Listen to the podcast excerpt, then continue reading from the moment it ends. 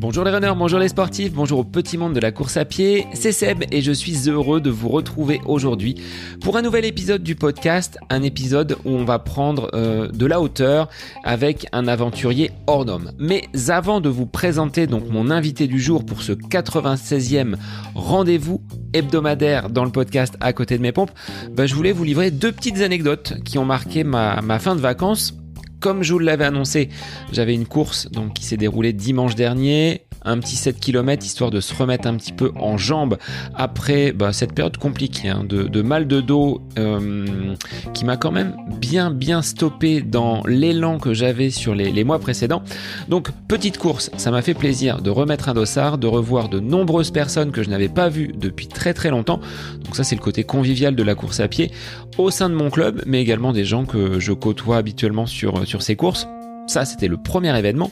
Et puis juste avant, avant de rentrer de Loire-Atlantique, j'ai eu l'immense plaisir de réaliser une rencontre avec euh, des auditeurs, notamment un, Baptiste, qui accompagné donc de ses amis Lucille et Clément, euh, m'avait contacté pour que l'on puisse se retrouver du côté de Saint-Brévin où j'étais en vacances. Euh, Baptiste venait nager avec Florent en mer, donc dans une eau à 13 degrés.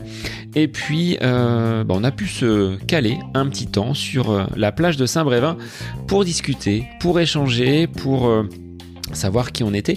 Euh, lui a l'habitude, euh, Baptiste, de m'écouter chaque vendredi donc euh, dans ses oreilles et c'était l'occasion de mettre un visage sur cette voix qu'il écoute et moi aussi d'avoir le visage donc en face à face d'un de mes auditeurs. Donc c'était vraiment un petit, une petite rencontre très très sympathique. Donc clin d'œil à Lucille, Baptiste et Clément. Merci à vous d'avoir euh, fait ce petit bout de chemin de Nantes jusqu'à Saint-Brévin. Donc si vous suivez l'actualité des réseaux, n'hésitez pas à me faire un petit clin d'œil. Si vous voyez que je passe à côté de votre euh, domicile ou dans votre région, bah, ce sera avec un grand plaisir pour que l'on puisse un petit peu se connaître, échanger et puis partager notre passion commune. Alors passons à la présentation de mon invité du jour. Alors j'ai eu l'immense plaisir d'enregistrer un épisode avec Guillaume Artus. Alors cet ultra trailer n'est pas forcément le plus connu ni le plus titré, mais je trouve au regard de son parcours que c'est un des sportifs les plus endurants que j'ai été amené à croiser jusqu'à ce jour sur le podcast. Guillaume est un coureur qui dispose d'une grosse expérience qui a euh, réalisé des courses que vous connaissez tous, hein. qu'il s'agisse de l'Eco-Trail, de l'UTMB. Alors vous allez me dire, c'est pas à la portée de tout le monde. Je le conçois. Mais il a réalisé également des défis qu'il appelle courses débiles. Ce sont ses mots. Euh, L'Ultra Trail de Montmartre. Donc gravir les escaliers du funiculaire pendant des heures et des heures. Courir pendant des centaines de kilomètres dans un tunnel ce sont des courses, vous allez me dire, mais pourquoi il les prépare? En fait, après avoir réalisé ces courses mythiques pour lui, telles que l'UTMB, en 2014, Guillaume s'est donné 5 ans pour préparer une course encore plus gigantesque. Passionné de montagne et après avoir parcouru bon nombre de cette euh, chaîne alpine à travers l'Europe, Guillaume s'est lancé le défi de traverser la Via Alpina. C'est une traversée des Alpes de la Slovénie à Monaco par la voie la plus extrême, soit un total de 2650 km pour, tenez-vous bien, 150 000 mètres de dénivelé positif, soit environ la distance entre Paris et Orléans. Imaginez un peu. Alors dans cet épisode, Guillaume revient longuement sur cette préparation méticuleuse. Alors ça c'est peut-être son métier de comptable qui fait qu'il est très carré, très méthodique dans tout ce qu'il prépare, dans tout ce qu'il aborde, et c'est aussi quelqu'un au grand cœur qui aime partager donc cette aventure qui a en plus débouché sur un record puisque cette Via Alpina, c'est 2650 km, il les a parcourus en moins de 45 jours. Alors, soucieux de partager, soucieux de transmettre ce qu'il a pu vivre, Guillaume en a même fait un documentaire et j'ai eu la chance, pas plus tard qu'hier jeudi, de le recevoir à Main-sur-Loire avec mon club de course à pied. Nous avons organisé une soirée pour qu'il puisse venir présenter son documentaire et en plus nous apporter des réponses via une petite conférence. Donc Guillaume, je te remercie infiniment de m'avoir accordé cette interview en longueur, d'avoir pu faire ta connaissance lors de ton passage à Main-sur-Loire. C'était un réel plaisir. Pour les auditeurs qui sont passionnés par le trail, des amoureux de la montagne, ben, je vous invite à aller découvrir ce documentaire réalisé par l'agence Peignet Vertical avec le défi donc de Guillaume. Moi je vous laisse en compagnie donc de cet ultra trailer Guillaume Artus et son défi via Alpina. Bonne écoute à vous. Bonjour Guillaume, merci d'être l'invité du podcast aujourd'hui. Alors on va parler de défis vraiment très très longue distance avec toi. Euh, si je t'ai invité sur le podcast aujourd'hui, donc la sortie se fera au lendemain de ta venue à Main-sur-Loire puisque tu vas nous présenter un documentaire, fruit euh, de ton parcours de vie sur cette Via Alpina. Mais avant cela, avant de, discuter longuement donc de, ce, de cette aventure et de ce projet de vie, bah, je vais te laisser te présenter pour les auditeurs afin qu'ils puissent te, connaître un petit peu plus. Bonjour à tous déjà, euh, ravi de pouvoir échanger sur ce sujet. C'est toujours un plaisir d'échanger sur sur l'ultra trail. Euh, je m'appelle Guillaume Artus, j'ai 31 ans. Euh, voilà, ma, ma, passion et ce que je fais le plus, c'est de l'ultra trail, c'est-à-dire courir de très très longues distances. Euh, voilà, ma spécialité, c'est au-delà de trois jours. Donc à partir de 72 heures et au-dessus de 200 km, c'est là où je commence à être un peu près compétitif et puis surtout là où où je m'amuse. Euh, et voilà, donc euh, le, effectivement, donc hier, du coup, ce sera hier. Euh, voilà, on a présenté un, un, documentaire sur la Via Alpina. La Via Alpina en, en quelques chiffres et qu'est-ce que c'est? Parce que ça parle à personne. Donc bien entendu, la Via Alpina, ça se passe dans les Alpes. Et c'est bien entendu, bah, en fait, c'est toutes les Alpes, donc de Slovénie à Monaco, en, en parcourant l'intégralité de l'arc alpin. Ça fait donc 2650 km, 150 km de dénivelé positif. Pour rendre les chiffres un peu plus humains, pour ceux qui font l'ultra trail, c'est 16 fois l'UTMB à la suite, enchaîné. Euh, et euh, pour ceux qui ne parlent pas du tout sur ce genre de distance, donc en termes de kilométrage, donc euh, la distance c'est l'équivalent de Lille, Marseille, Marseille, Lille, donc en aller-retour en traversant la France à pied. Et la distance c'est euh, Paris, Orléans euh, en dénivelé, donc en gain positif, donc 150 km. Voilà, donc c'est gros, euh, c'est très très long et puis euh, par contre c'est une aventure incroyable de, de 44 jours en solitaire à, à travers les Alpes. Ce n'est pas le, le, cœur de ton métier, Guillaume. Qu'est-ce que tu fais au, au quotidien? Oui, donc du coup je suis je suis pas euh, coureur professionnel, hein, donc euh, je suis amateur euh, éclairé on va dire. Euh, voilà, j'ai des sponsors depuis quelques années, etc. Ça permet de, de payer une partie du matériel et autres. Mais euh, non, non, je, je suis salarié, euh, je travaille dans un grand groupe, euh, je, je, suis comptable à la ville, donc je travaille 50, 60 heures par semaine. Et euh, bah, du coup, je vais aller courir les mardis soirs, faire des marathons et faire des sorties longues tous les week-ends ou aller sur des courses les week-ends pour pour pouvoir m'entraîner. Donc on peut faire des trucs un petit peu bizarres, un petit peu longs, voire du très très long sans pour autant être euh, être professionnel. Après, ça demande un, un investissement personnel conséquent, mais euh, il faut, faut jongler un petit peu. Mais non, non, j'ai un, j'ai un vrai job. Souvent, les gens se demandent mais qu'est-ce qu'il fait dans la vie? C'est ce qu'il fait toute la journée. Non, non, non, non, euh, je, je bosse. Comment cette passion pour le trail, très longue distance, est venue? Est-ce que tu avais déjà un passif de, de sportif étant jeune? Est-ce que la course à pied était quelque chose que tu pratiquais et affectionnais étant enfant? Ou est-ce que c'est venu un petit peu plus sur le tard? C'est venu sur le tard et je me suis mis à faire du trail parce que en fait euh, c'est pour voir du paysage. Donc en fait j'étais euh, à la base nageur, j'ai fait les bébés nageurs et ensuite euh, j'ai fait de la natation compétition jusqu'à mes 18-19 ans. Et puis j'ai devais partir à Angers pour mes études, j'avais plus trop d'accès à une piscine et à un club et donc du coup ben, j'étais énervé. Et quand j'étais énervé, on était un week-end chez mes parents, bah, je suis parti, je suis parti courir. Et ce jour-là, j'ai tourné, tourné autour du lac jusqu'à ce que j'ai calmé mes nerfs et en rentrant, je me suis aperçu que j'avais fait un, un semi-marathon après que mon père ait demandé de, de regarder un peu la distance que j'avais fait parce que j'avais pas de montre, j'avais pas de chaussures adaptées, j'avais pas, j'avais rien à l'époque. Hein, donc euh, et donc euh, bah, c'est resté dans un coin de ma tête. Et puis euh, une année plus tard, mon frère m'avait demandé de, il allait faire le marathon de Paris. Du coup, je me suis inscrit aussi. Bon, je l'ai pas fait vraiment fait très très sérieusement. Hein. Je m'étais pas vraiment entraîné à faire du fractionné, choses comme ça. Donc je suis resté deux trois ans sur euh, sur marathon jusqu'à passer euh, une année. Je suis passé de 4h20 sur marathon à 3h30. Et puis là, ça s'est complètement accéléré. Ma vie est partie un petit peu en sucette avec euh, voilà tout de suite un un premier trail avec un 2 x 38 km en back-to-back, donc jour après jour. Avant, ça se faisait beaucoup. Maintenant, les 2 x 38 km sont venus des 80-85 km. là, c'était le trail des écrins, et puis après, j'allais sur le Tour des là, la Saint-Élion, quelque chose qui est un peu plus connu, donc le 70 km entre Saint-Étienne et Lyon euh, en décembre. Et puis bah c'est parti en c'est parti en freestyle très très rapidement. À, donc l'année d'après, j'étais sur un 100, 143, quelque chose comme ça au Canada. Puis j'étais qualifié pour l'UTMB que j'ai fait en 2014. Et puis en 2014, c'est cinq ans du coup avant la Via Alpina.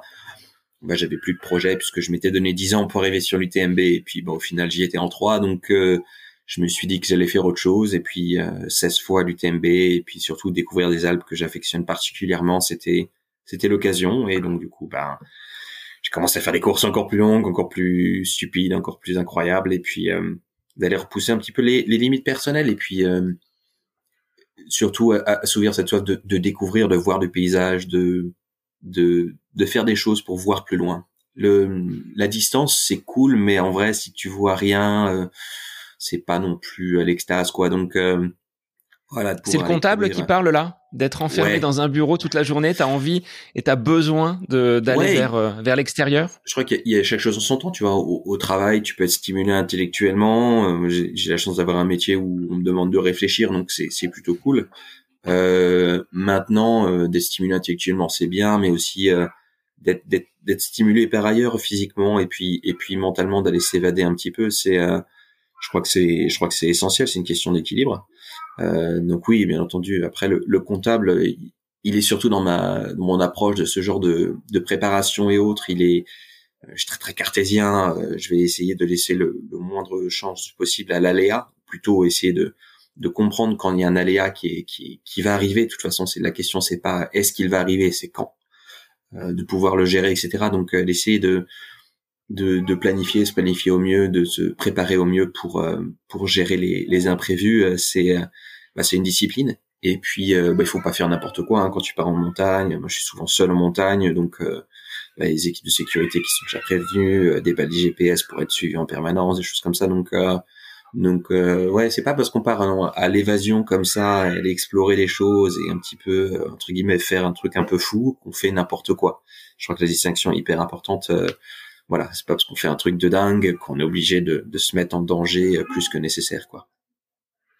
Alors, tu le dis, cartésien, relativement méticuleux dans toute la préparation. Ça n'empêche que j'ai trouvé quelques courses un petit peu folles que tu qualifies toi-même de débiles. Absolument. Dans un tunnel, dans des marches. Est-ce que tu peux les, les exposer aux, aux auditeurs? Oui, alors en, France, euh, il y en a, il y en a, il y en a quelques-unes. Dans le monde, il y en a un peu plus. Il y a, il y a toute une catégorie de courses absolument débiles. Euh, je les adore. Euh, donc, par exemple, la course dans le tunnel, c'est un, un, tunnel qui fait un mile. Donc, un mile, c'est un kilomètre sept, grosso modo et il faut faire euh, bah, 200 allers-retours, euh, une centaine d'allers-retours dedans, donc ça fait 200 miles qu'on doit courir dans un tunnel dans le noir avec la frontale pendant pendant deux jours de suite. Donc c'est très débile, ça, ça, ne sert à rien, mais en fait ce qui ce qui était intéressant c'est qu'en fait ça faisait partie de mon, mon plan d'entraînement en fait pour pour la vie alpina. En fait je devais avoir vu et vécu les choses qui sont euh, atroces. Euh, parce que l'objectif c'est de, de repousser tes, tes limites dans euh, différentes euh, catégories. Donc tu viens travailler le mental, le monde de sommeil dans une course comme ça.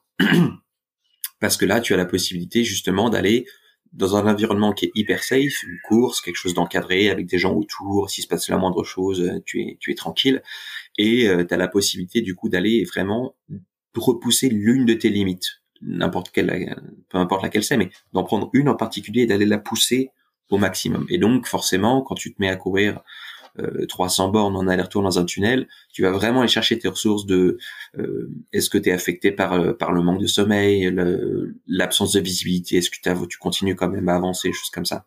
Et donc tu viens du coup travailler à l'extrême quelque chose. C'est un petit peu comme quelqu'un ferait une séance de fractionné pour préparer un 10 km ou un ou un marathon, et eh ben moi mes séances de fractionné c'est un 200 euh, km dans un tunnel en aller-retour.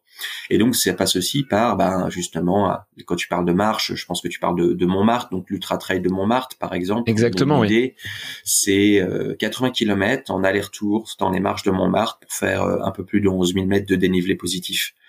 Donc c'est répétitif, faut faire 271 fois, 271 allers-retours des marches euh, bah, ça ne sert à rien. Mais c'est absolument incroyable parce que tu viens détruire tes jambes sur un environnement où tu peux pas choisir ta propre foulée. Tu subis le terrain. Et forcément, quand tu es capable de faire des sessions d'entraînement où tu vas monter pendant 24 heures de suite de non-stop, non-stop, non-stop, ben même si tu as une grosse montagne qui fait 2000 de dénivelé positif d'un coup, ce qui est quand même extrêmement rare dans le monde, hein, et dans les Alpes, il doit y en avoir une quinzaine, et sur la Via Alpina, il y en avait trois. Et ben forcément, quand tu dois en faire euh, trois de 2000 à la suite, ben ça te fait plus grand chose. T'as déjà fait euh, 11 000 quoi. En fait, c'était la la culture de ces courses complètement débile, c'est d'aller trouver un un terrain d'entraînement où tu vas aller te fracasser la tête et, et les jambes, euh, ou peu importe ce que tu es en train de travailler sur un dans un environnement complètement sécurisé. Et puis, euh, bon, c'est rigolo, quoi. Après, moi, j'ai un sens de l'humour un peu particulier, mais mais voilà, c'est des choses comme ça où je trouve que c'est c'est c'est absolument génial de pouvoir euh, euh, être avec des gens qui sont un petit peu aussi attirés par ce genre de trucs un petit peu étranges, de pas trop se prendre au sérieux.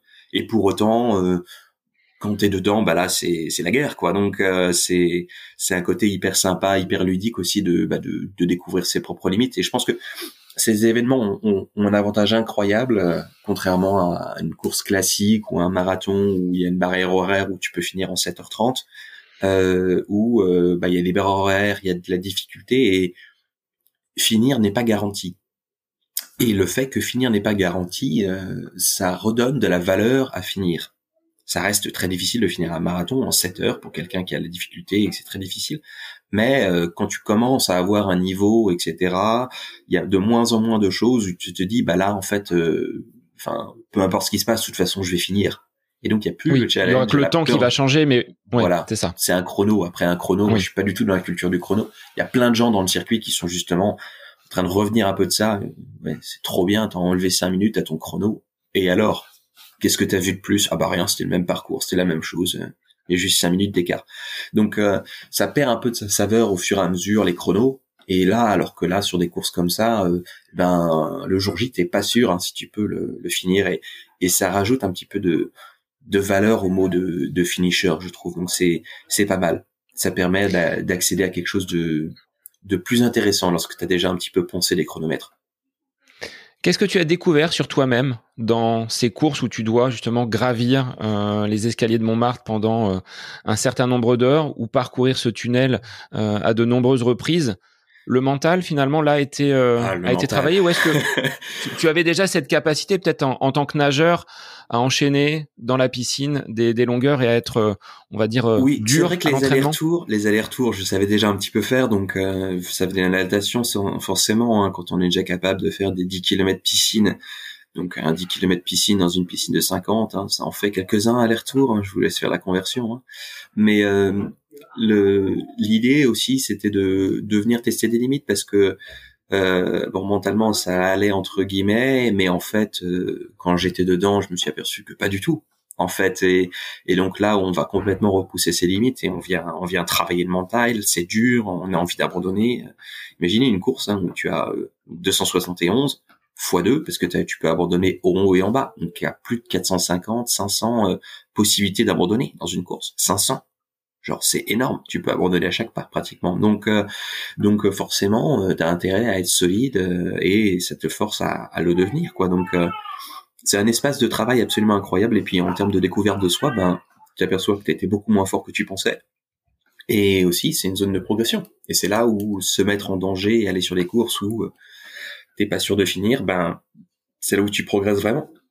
Et, je me suis aperçu que pendant la vie alpina, quand c'était très très dur, quand j'étais au fond du seau, au fond du trou, euh, j'en pouvais plus, euh, j'étais en mode bah en même temps c'est pas grave, hein, il pleut, mais il va pleuvoir que pendant les 15 prochaines heures. J'ai déjà fait des courses où il pleuvait pendant 30. 15 heures finalement, c'est même pas la moitié de ce que tu as déjà su faire. Donc c'est pas grave. Et alors que 15 heures de pluie, c'est l'enfer, tu vois. Mais tu vois, ça, ça t'apporte du coup un nouvel extrême que tu as déjà fait, et donc du coup ça, ça te permet de relativiser complètement la, la difficulté euh, du moment. Et donc ça te permet de, ça t'as une tranquillité d'esprit euh, absolument incroyable. Ben, en fait, euh, plus rien n'est dur parce que tout l'est déjà. Donc c'est trouver du, du, confort dans l'inconfort en fait. Et, et ça, bah, pour la vie de tous les jours après, bah, plus jamais l'impression de faire un effort. quand il y a un problème au taf, au travail, est-ce que c'est vraiment très grave? Non. Donc du coup, on peut se concentrer tout de suite sur les sur la résolution des problèmes plus que sur se lamenter sur le fait que ça aille pas quoi. Donc ça apporte aussi une stabilité dans la vie de tous les jours, euh, qui est un, confort de, de, ne plus jamais faire d'efforts alors qu'on fait plein de trucs quoi. Mais en fait on n'en fait plus jamais. Donc euh, ça c'est vraiment euh, c'est euh, le, le, gain que j'avais pas vu venir. Je savais qu'il pouvait arriver mais dans cette ampleur là j'étais pas au courant et c'est vraiment c'est enfin ça te permet de changer de vie quoi c'est une philosophie de vie que tu appliques finalement au quotidien. Ah oui, oui, c'est une philosophie de vie. Hein. C'est-à-dire qu'en fait, maintenant, je, je, suis même plus en train de l'appliquer, quoi. C'est que en fait, c'est c'est devenu mon état d'esprit. De bah, en fait, l'adversité fait partie du fait partie du chemin et les jours bah ouais effectivement ta machine elle va tomber en panne. Bah tant pis hein, tu sur le truc hein, t'as besoin de pester pendant 5 heures hein, tu tu te retrousses les manches t'y vas et tu et tu répares ta machine à laver quoi. Mais euh, tout marche un petit peu comme ça quoi. Donc euh, en fait la question vraiment hein, du je, je l'ai utilisé l'expression tout à l'heure hein, mais euh, la question c'est pas si c'est la question c'est quand. Donc autant être un peu près de savoir ce qui va se passer, etc. Et pour autant, hein, ça m'empêche pas de d'apprécier des moments euh, imprévus, des, choses comme ça. Mais c'est plus entre guillemets, bah, j'ai ma boîte à outils qui est un peu prête, et puis euh, quand il y a besoin de l'appliquer, tu vas chercher, euh, quoi. Voilà. Tu vas chercher la bonne ressource au bon moment parce que tu as déjà vécu ces choses-là oui, dans une difficulté beaucoup on se plante, hein. comme tu le dis. On se plante, hein, comme tout le monde, hein, bien entendu. Hein, c'est pas une science exacte. Euh, tu pensais avoir la boîte à outils, en fait, tu l'as pas du tout. mais euh, mais bon, euh, dans l'esprit, entre guillemets, bah si ça arrive, ben, c'est un moment, c'est pour apprendre. C'est un moment pour apprendre à nouveau. Donc, bah on est reparti. Hein, on, on enfile les gants, on est reparti pour apprendre. Et puis les phases d'apprentissage, mine de rien, c'est assez incroyable. Donc euh, l'échec, hein, mine de rien, euh, que ce soit sur une vie euh, sportive, pro ou perso, euh, nourrit énormément et, c'est là où on, grandit. Hein. On se souviendra beaucoup plus de ces échecs que de ses, que ses succès. C'est le côté un petit peu pessimiste de, de du genre humain, euh, peut-être que des Français, mais surtout du genre humain. Donc euh, ça permet aussi d'avancer, de, progresser. Donc euh, c'est un, un, moteur absolument incroyable. Avoir une défaite et rien apprendre, c'est ça la vraie, le vrai échec. Avoir une, une, défaite et puis en tirer une bonne leçon pour progresser, c'est une, une très belle victoire. Alors sur cette après UTMB en 2014, tu avais déjà programmé toutes ces courses qui allaient te servir justement de euh, de jalon de alors non. non. Non pas du tout. Donc euh, j'ai pas une boule de cristal. Euh, donc UTMB 2014 donc on est en septembre. Je mets deux mois à, redescendre. Il se trouve que bon la fin de mon UTMB est absolument horrible. Les six derniers kilomètres j'ai mis un, temps un temps incroyable à les faire. Je sais plus combien c'était mais je crois que c'est les dix derniers kilomètres je les ai mis en six heures alors qu'il n'y a plus que du plat sur un plateau et une descente. Hein. Donc euh, concrètement, j'étais hyper limité. J'avais juste bien avancé suffisamment pour pouvoir arriver à, la, à une arrivée dans la barrière horaire, donc ça allait.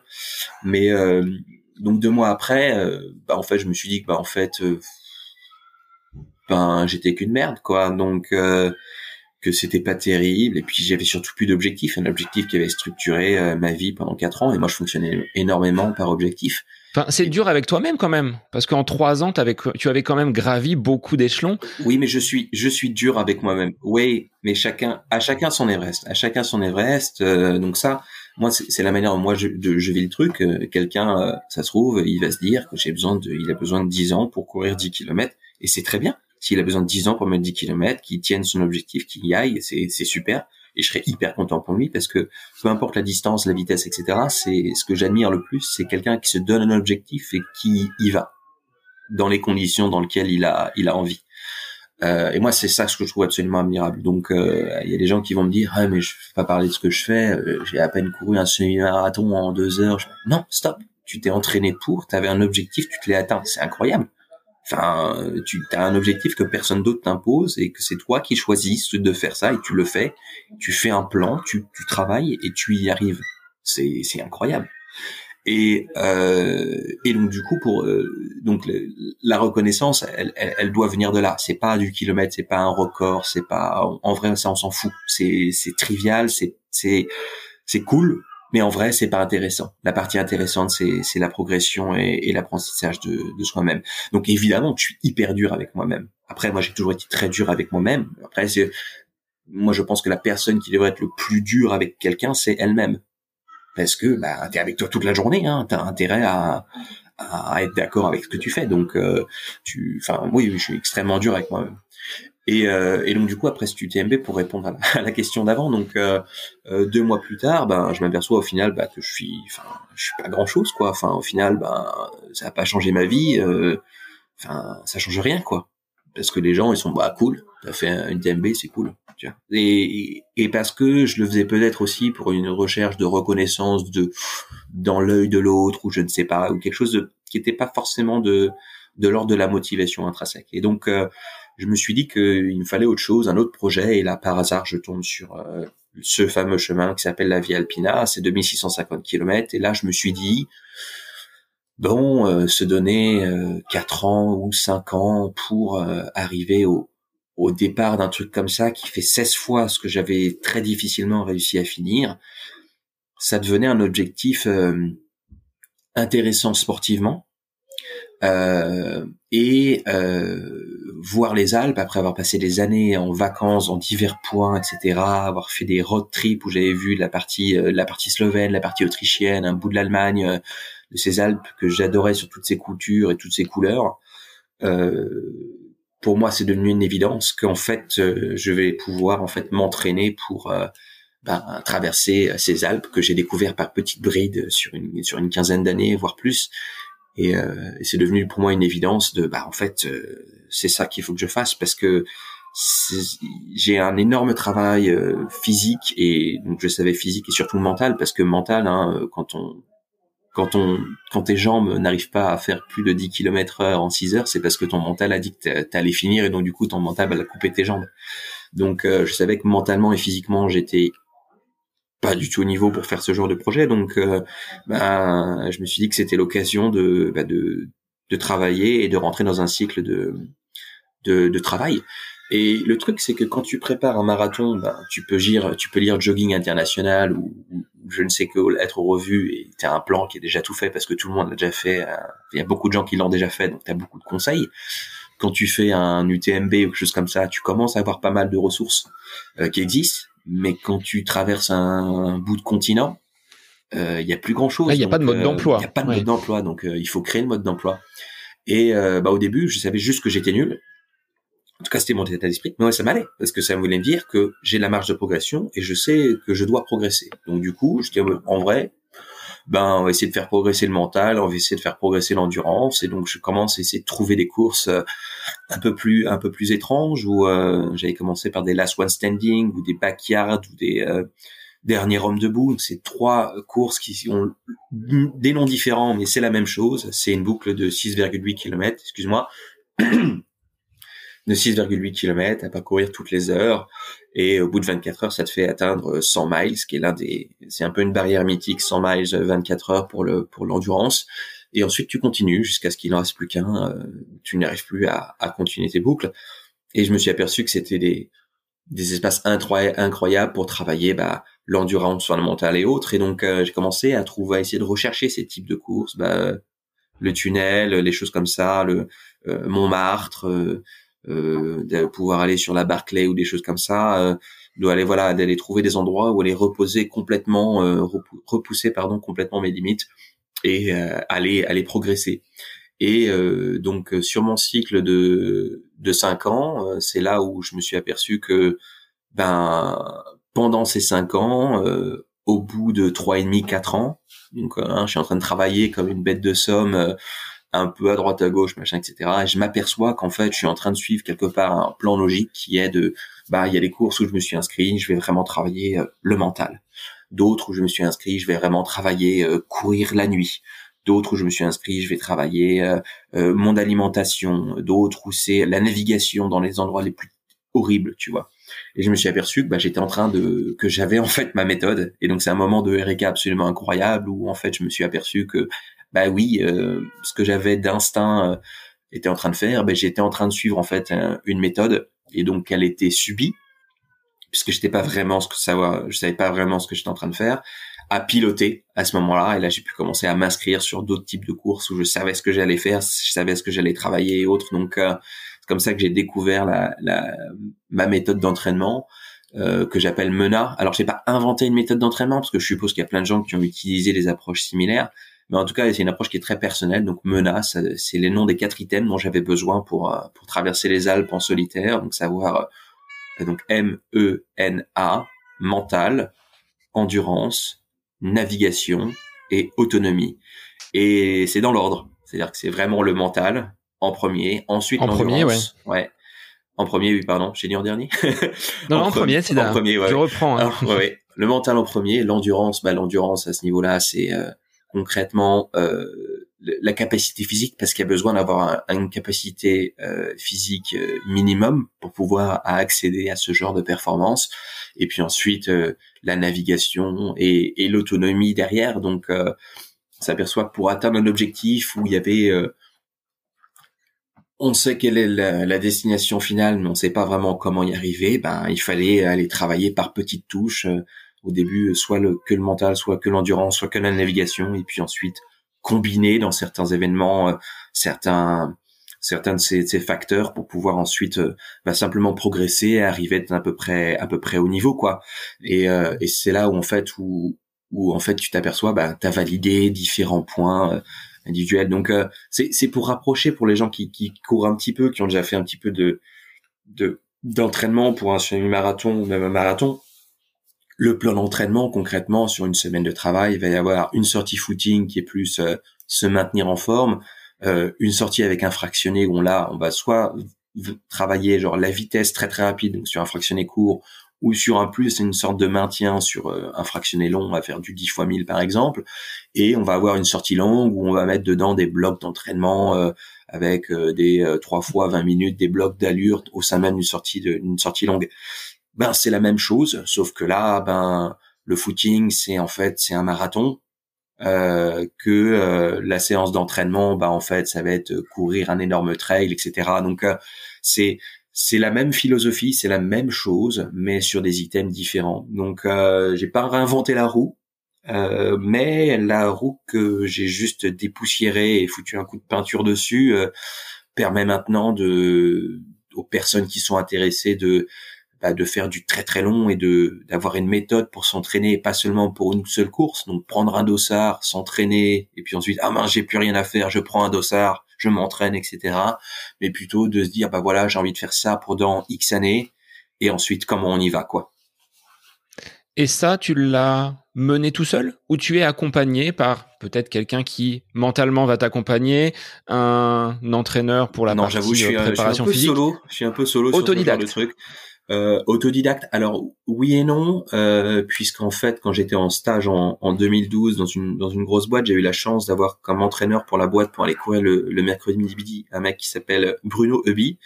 Bruno Eubi, pour ceux qui connaissent pas, c'est quand même euh, un champion. Il a gagné le Mio, les 100 km de Mio.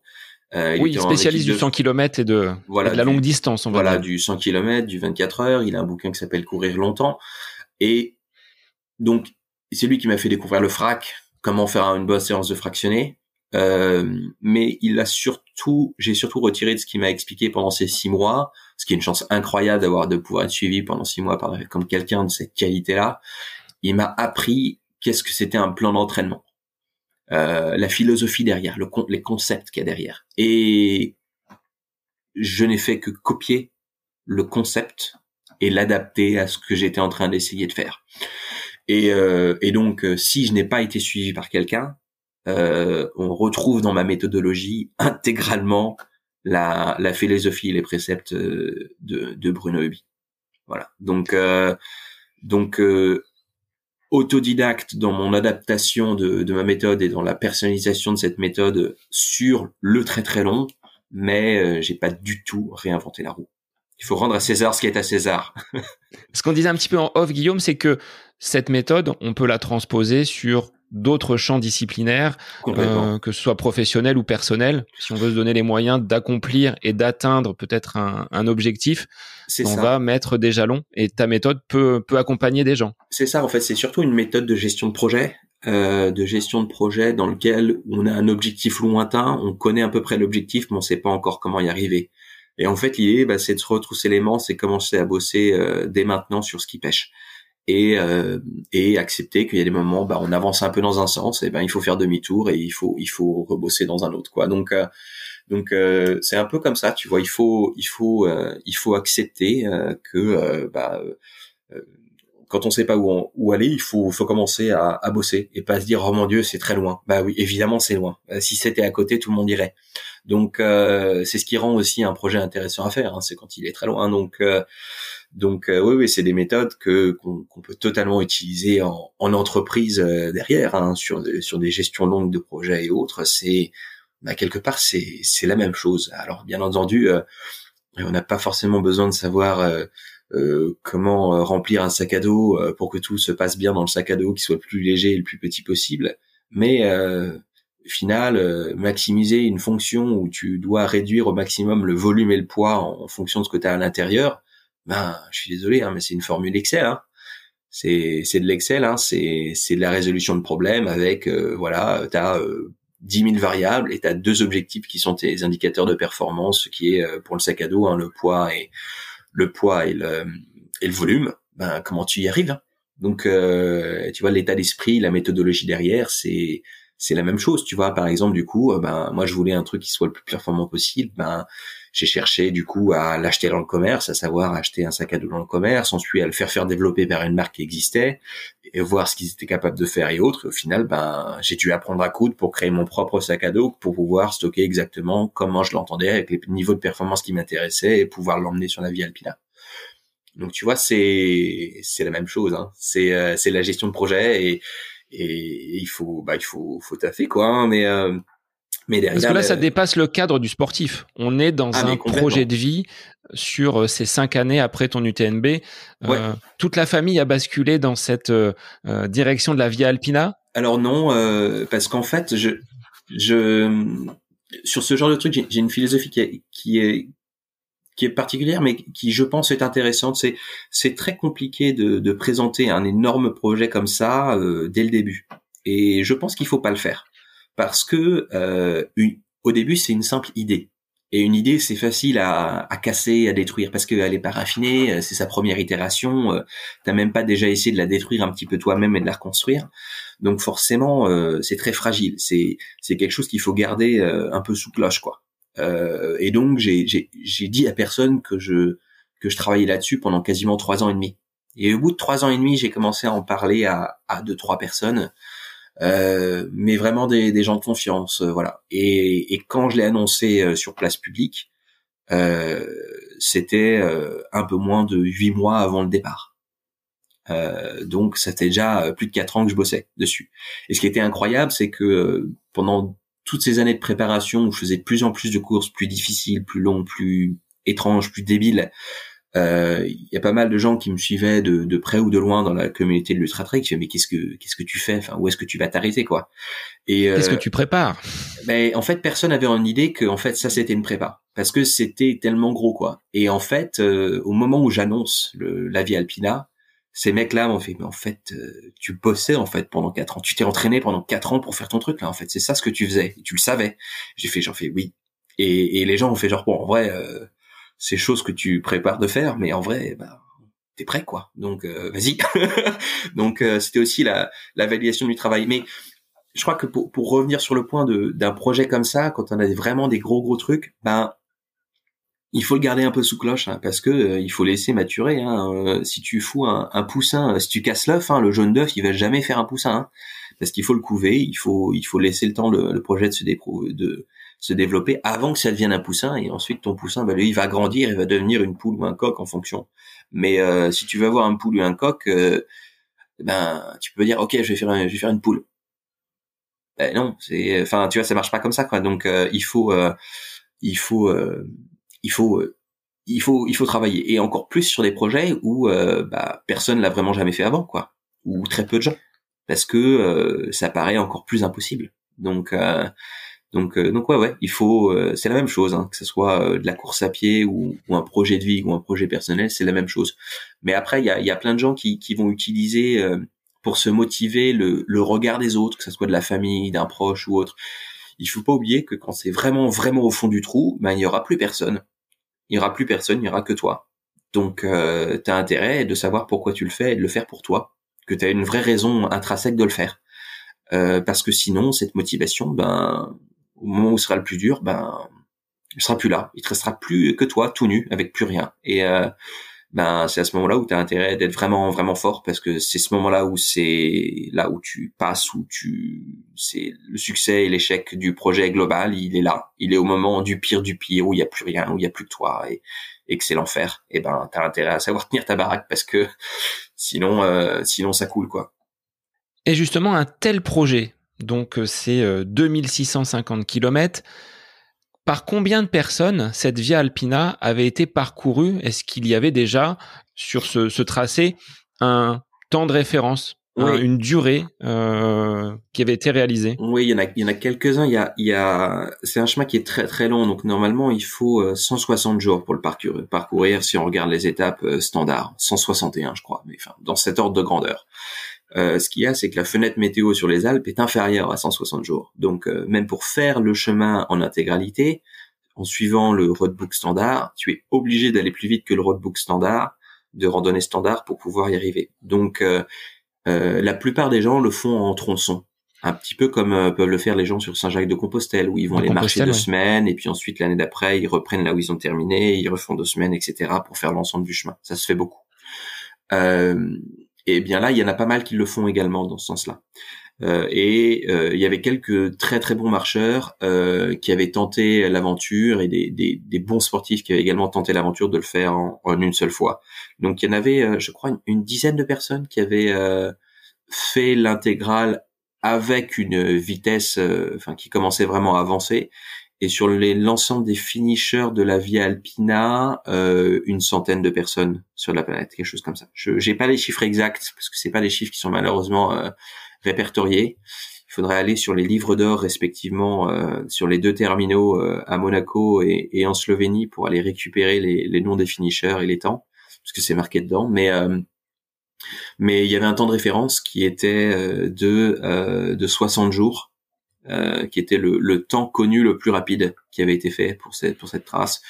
Et donc du coup, moi je l'ai fait en, en, un peu moins de 45, euh, en un peu moins de 45. Donc c'était un temps de 60 jours qui avait été parcouru euh, avec assistance, donc quelqu'un qui était suivi avec une voiture de suivi, etc.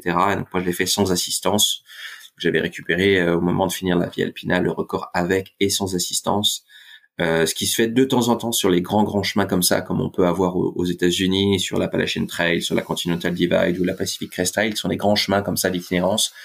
Euh, ça arrive tous les 10-15 ans, il y a une personne qui arrive à réunifier les deux records, puis ensuite le record avec assistance redevient plus rapide, et puis ensuite c'est réunifié, etc. Donc, euh, donc euh, ouais, c'est un moment important, je pense, pour pour le chemin. Et puis j'ai surtout eu pas mal de gens qui sont du coup intéressés au chemin et qui ont envie d'en faire leur projet. Donc on devrait avoir pas mal d'autres tentatives dans les dans les trois quatre prochaines années euh, de gens qui vont euh, qui vont essayer de, de le faire pour eux. Donc ça va être ça va être plutôt sympa. Est-ce que comme à Saint-Jacques-de-Compostelle, sur ce chemin, tu avais sur la Via Alpina des, des points de passage avec un petit carnet euh, où tu devais Alors, justement pointer? Il n'y a, pas de carnet, euh, mais il y a de temps en temps, en fonction de la qualité du balisage des pays, le logo de la Via Alpina qui ressort au milieu de nulle part. Donc euh, ça c'est assez incroyable d'en voir arriver des petits panonceaux alors qu'on n'en a pas vu depuis 300 bornes, on en voit un nouveau fait. Ah c'est bon, on est on est au bon endroit puisque la, la Via Alpina c'est un chemin qui va en fait emprunter beaucoup de, de GR et de PR des différents qui étaient déjà existants. Il n'y a pas eu de création de sentiers, donc on, on, respecte complètement le massif, on est complètement en train de découvrir les chemins qui existaient déjà. Donc euh, donc c'est ça que j'ai beaucoup aimé aussi. C'est quelque chose qui a été euh, créé de manière assez récente par rapport à l'âge des, des, montagnes et des différents GR, mais qui euh, qui également euh, est complètement est rentré dans la philosophie et dans et dans l'état d'esprit de, de, des Alpes quoi. Donc c'est c'est vraiment le découvrir tel qu'il existait avant même que la Via Alpina n'existe. Donc c'est c'est ce qui m'a attiré aussi dans dans l'état d'esprit la philosophie de de ce chemin. Et tu as dû justifier d'une trace pour prouver que tu avais bien parcouru ces 2650 km Pas n'importe quoi. Euh, donc en fait, il y a, ça vient des États-Unis en fait, parce que les États-Unis sont beaucoup plus développés sur euh, sur cette méthodologie de, de suivi, de tracking, en particulier sur les sur les tentatives comme ça en solitaire. Euh, donc en fait, la, la discipline s'appelle du FKT, donc fastest known time, le temps le plus rapide. c'est ce que ça veut dire en français. et donc sur l'ensemble des chemins où il y a un peu plus de 500 km, on peut avoir ce genre de marque. donc il y a plusieurs catégories. Les catégories se divisent en. Je suis désolé, c'est de l'anglais, mais il n'y a pas de version française. Hein, donc donc il y a supported, unsupported et self-supported. Donc euh, là, il y a trois distinctions. Donc euh, supported, donc c'est avec du support, donc c'est qu'avec une assistance, c'est-à-dire qu'il y a quelqu'un qui nous suit, qui nous apporte quelque chose, plus ou moins, etc. Il y a le unsupported, c'est moi, c'est ce que j'ai fait, c'est-à-dire que je suis autonome tout seul, mais je peux utiliser toutes les ressources qui sont à disposition euh, sur le chemin. Donc ça veut dire euh, les refuges, les ravitaillements en nourriture dans les boutiques, etc. Mais il y a personne qui m'attend pour me changer un matériel, etc. C'est moi qui gère tout ça s'appelle du supported, c'est ce que j'ai fait. Il y a également le self-supported. Le self-supported, c'est porter absolument tout depuis le début, avec pour seule exception la flotte. Mais sinon, toute ta nourriture depuis le début euh, et tu n'utilises aucune ressource extérieure. Donc sur des chemins de très très longue distance comme comme la Via Alpina, le self-supported n'est pas possible, en tout cas pour le moment. il faudrait un sac de 70 kilos, euh, je pense, ou un truc comme ça. Donc euh, ça peut s'étudier. Hein. Bonne chance à celui qui veut tenter le truc. Donc voilà, il y a les trois distinctions. Euh, et donc moi je l'ai fait en, unsupported, qui est pour ce genre de distance euh, vraiment le le, le cœur du le cœur du truc quoi. Vraiment ce qui est considéré comme euh, la manière la plus difficile de le faire. Et moi ça me permettait d'avoir une autonomie et, de pas avoir de contraintes si tu veux. Voilà je pouvais du coup traverser les Alpes comme je l'entendais.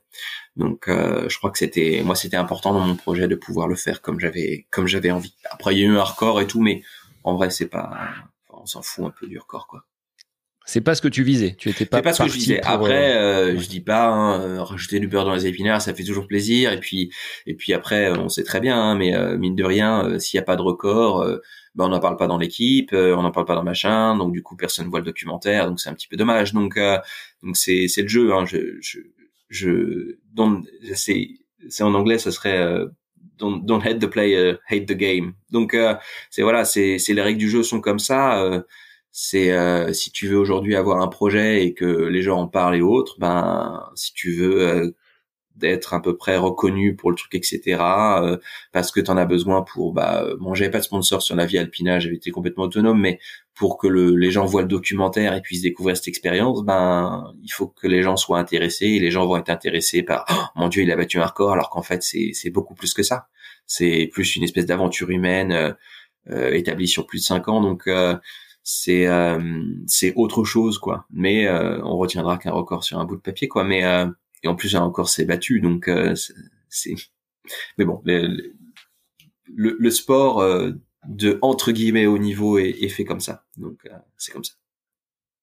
Justement, tu disais ne pas avoir eu de, de sponsor.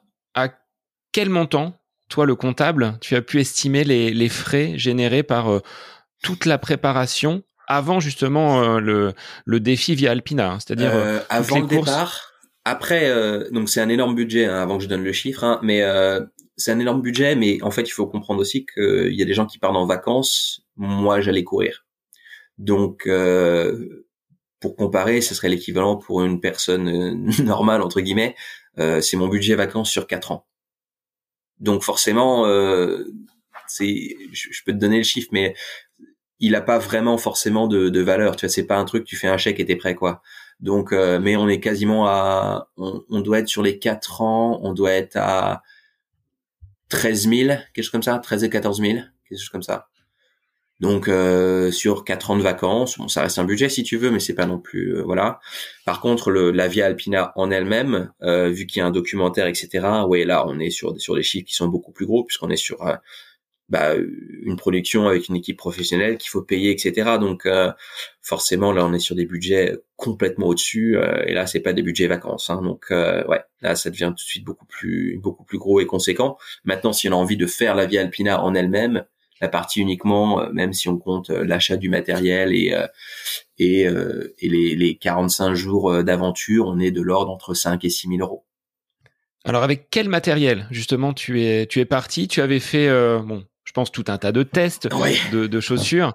Euh, tu avais combien sur le dos, sur ce sac euh, que tu as toi-même euh, voilà, mis en place avec la couture? C'est ça. Il y a énormément de tests, donc il y a énormément de travail de recherche de matériel. qu'est-ce qui me va, qu'est-ce qui me va pas, qu'est-ce que j'ai envie d'emmener, les rapports poids-volume et autres. Donc sur le contenu du sac, il y a plus de deux ans de travail, juste pour savoir ce que je mets dans le sac. Et je crois que la clé c'était de euh, si un, un, objet que je dois mettre dans mon sac n'est pas lié à la sécurité, il doit avoir au moins trois utilités, sinon il n'est pas indispensable. Et donc je dois l'enlever du sac. Euh, et je crois que cette philosophie-là, du coup, en fait, te fait prendre du matériel qui peut être peut-être un peu plus lourd par moment, mais comme il a plus d'utilité, in fine, il est plus léger. Euh, donc euh, ça, c'est vraiment le, le, le, travail de, de recherche de quoi mettre dans le sac à dos, c'est c'est une folie. Euh, et donc euh, j'étais descendu à 3 kg 4 et dans un sac de 20 litres. Et le sac de 20 litres pouvait porter jusqu'à 6 litres d'eau euh, et porter en autonomie entre 2 jours et demi et 3 jours de nourriture. Donc euh, c'est tout petit comme sac, hein. un équivalent pour ce que me permettait de faire le sac en sac de randonnée, on serait sur les sacs de 65, 70 litres avec du 13 ou 14 kilos pour donner une idée de de la différence dont on parle. Donc c'est tout ce travail pendant deux ans de partir d'un énorme sac de randonnée à ce sac euh, où euh, il devient suffisamment petit pour pouvoir courir avec. Petit pour courir, mais suffisamment euh, équipé pour pallier peut-être à certains désagréments. Savoir tout gérer. Voilà. Donc voilà, j'ai dormi plein de fois à la Belle Étoile parce que c'était ce qui était prévu, etc. Après, je vais pas dormir à la Belle Étoile à 100 mètres d'un refuge, hein, je suis pas fou. Hein. Euh, mais il y a plein de fois où j'ai dormi eh ben, sous la grêle, euh, dans un espèce d'abri de truc, euh, de faux, de dans un ancien de truc de carabinier au Stelvio alors qu'il neigeait et grêlait. donc voilà, hein, c'est tu te réveilles, il y a de la neige sur ton sac de couchage. Donc voilà, il y a des y a des trucs comme ça quoi. Il y a des ponchos et un de mes ponchos qui s'est déchiré par la force du vent, par la force du vent. Hein. Le vent a déchiré le. Enfin, il y a des trucs comme ça si tu veux euh, bah quand c'est comme ça hein, après tu t'as plus de poncho donc euh, tu dois t'amuser en essayant d'en retrouver un dans une vallée euh, par hasard un truc enfin c'est ça fait partie de la découverte tu vois de la du ça fait partie du jeu quoi mais mais il faut savoir ouais gérer toutes les éventualités avec bah au final le matériel le plus le plus dense possible quoi donc c'est ouais c'est un, un jeu d'équilibriste et puis bah, ça veut dire qu'aussi c'est il y a du travail énormément sur la, bah, la connaissance de qu'est-ce qu'il y a dans le sac à dos, comment il est chargé et quoi utiliser quand. Donc euh, ouais ouais, il y a du il y a du taf. Alors quelles étaient tes pensées au moment de prendre le départ en Slovénie et sur quelle période tu as choisi justement de d'effectuer cette euh, cette euh, traversée? J'avais fait le choix de, de partir pas comme ce que les gens peuvent penser donc en été mais j'étais parti très tard dans la saison, j'étais parti en en septembre Déjà, ça me permettait de garder mon job, donc ça c'est quand même pas mal. Euh, mais également, en fait, il se trouve que l'été, euh, le, il fait soit très très beau, donc très chaud, et euh, il y a soit également des énormes périodes d'orage. Voilà. Donc orage, montagne, pas bon du tout. Et en fait, c'était, il y avait beaucoup d'extrêmes dans cette météo de l'été. Donc du coup, j'ai choisi le, j'ai fait le choix de partir beaucoup plus tard. Et ce que ça donnait, ça donnait une météo beaucoup plus clémente, qui s'est avérée être très froide sur la fin, mais le froid c'est gérable, et avec euh, très peu d'orage. J'ai tapé une journée d'orage au final sur l'ensemble de 45 jours, alors qu'en été, j'étais sûr d'en avoir quasiment 7, 8. Donc euh, voilà, c'était l'occasion de voilà, c'était de la travail, mais là ça passait aussi par analyser euh, les fenêtres météo sur les dix dernières années, de voir comment ça se passait. Et euh, une année sur cinq, tu as euh, de la pluie sur la partie sud des Alpes euh, françaises, donc qui correspond à la fin. Et dans ce cas-là, il pleut pendant 15 jours, mais le reste du temps, tu as un espèce d'anticyclone, il fait beau tout le temps. Et eh ben j'ai manque de peau, j'étais tombé sur l'année sur cinq et donc du coup il a plu pendant 10 jours de suite. Donc ça c'est bah, c'est le jeu, tu vois. Mais le travail avait été fait d'identifier quelle était la fenêtre, la bonne fenêtre météo. Et in fine, je pense que je regrette pas parce que bah le, le temps était était parfait. Donc en dehors de dix jours euh, de vraiment pluie, pluie, pluie. J'ai tapé vraiment très peu la pluie avant, donc euh, j'ai tapé des deux fois deux jours quelque part euh, dans le Valais et, en passant en Italie, en passant en Autriche depuis l'Italie, lorsque je partais de l'Italie après avoir fait la Slovénie. Mais au final, ça allait. Donc ouais, non, ça se, ça se prépare aussi. tout se prépare. Hein. donc donc non, non, la météo c'est aussi un, un facteur. Fallait pas faire n'importe quoi. Hmm. Et sur tes pensées alors, au départ. Oui, et donc sur mes pensées là, voilà. Bah, en fait, on du pense? coup, euh, bah, pas grand chose en fait sur le moment même. T'es un peu content euh, de d'être là parce que bah, ça fait cinq ans que t'es là, quoi. Mais euh, en fait, il faut tout de suite se, se concentrer et, et, appliquer le plan parce qu'en fait, les, les deux trois premiers jours, c'est là où tu imprimes ton, ton tempo pour l'ensemble du parcours. Et donc, ben, il faut retenir complètement les chevaux. Donc, euh, tu pourrais courir euh, énormément, euh, faire n'importe quoi, et tu le sentirais pas avant une semaine ou deux semaines. Donc, en fait, c'est vraiment, euh, ça a été vraiment deux trois jours de, de pure discipline. De, ok, on fait ça, ok, c'est bon, c'est terminé, next, hop, hop, hop, et donc du coup là, c'est le côté vraiment mécanique euh, qui permettait du coup de, bah, de voir un peu le, le, truc venir. Donc c'était c'était vraiment cool. Ça, ça a été vraiment euh, vraiment hyper sympa. Euh, et vraiment, je me suis autorisé un peu à penser euh, que j'allais finir la vie alpina lorsque je suis rebasculé en France. Donc les Alpes, donc j'avais déjà fait 2000 kilomètres. Euh, donc j'arrive au nord de la des, des, Alpes, donc euh, depuis la Suisse en France. Et là, il reste 2000. Hein. Il reste il reste 650. Donc là, c'est drôle parce que les gens se disent oh c'est bon, t'as fait 2000, t'as fini. Enfin, les cocos, hein, doucement. Il reste quand même 3 UTMB, 3 UTMB et demi. Hein. On va on va se détendre. Hein. Donc il reste encore plein de choses peuvent arriver. Mais euh, là, je me suis autorisé un tout petit peu à y penser à la fin. Et puis là, il s'est mis à pleuvoir pendant 10 jours. Donc autant dire que ça m'a tout de suite requinqué dans le remis dans le droit chemin.